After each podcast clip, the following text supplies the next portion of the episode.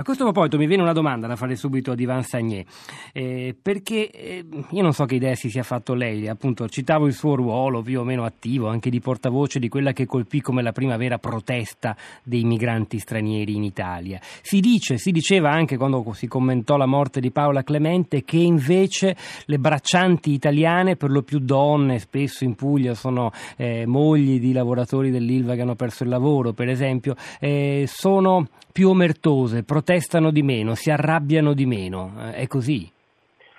Sì, è così.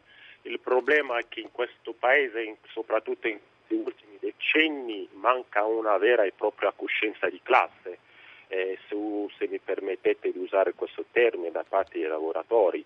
Eh, capisco anche i ricatti, ricatto occupazionale, molte di queste donne non possono denunciare perché hanno paura di perdere il posto di lavoro, vivono costantemente sotto ricatto, eh, abbiamo una manodopera femminile molto richiesta eh, soprattutto nella coltivazione di alcuni prodotti, tra cui eh, l'uva, l'uva da tavola, ecco perché, perché le, storicamente le mani delle donne sono più adatte alla lavorazione, alla raccolta di questi prodotti.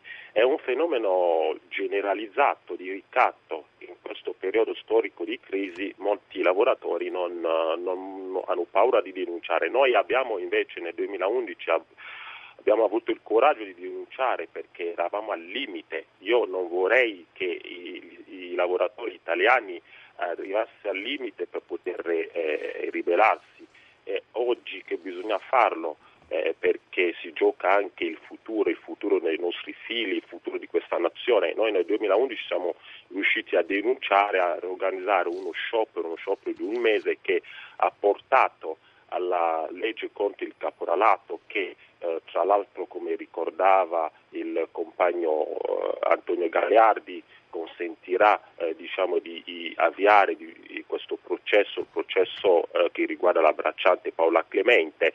Abbiamo ottenuto un risultato, dei risultati importanti grazie alla lotta. Io continuo a fare questo appello ai lavoratori italiani, non soltanto in agricoltura, l'abbiamo ricordato che il caporalato è un fenomeno che eh, colpisce altri settori e il caporalato non è soltanto l'unico fenomeno di irregolarità che conosce il mercato del lavoro in Italia. Abbiamo, ricordo il caporalato nei voucher, ricordo dei, dei, dei consenti, ricordo l'acquisizione dei voucher, ricordo il sottosalario che tocca tutti i settori dell'economia italiana. Abbiamo un'agricoltura che regge sul mercato internazionale e nazionale grazie allo sfruttamento di questa manodopera. Quindi se le cose, se la reazione non parte dal basso, non parte dai lavoratori, sarà molto molto difficile.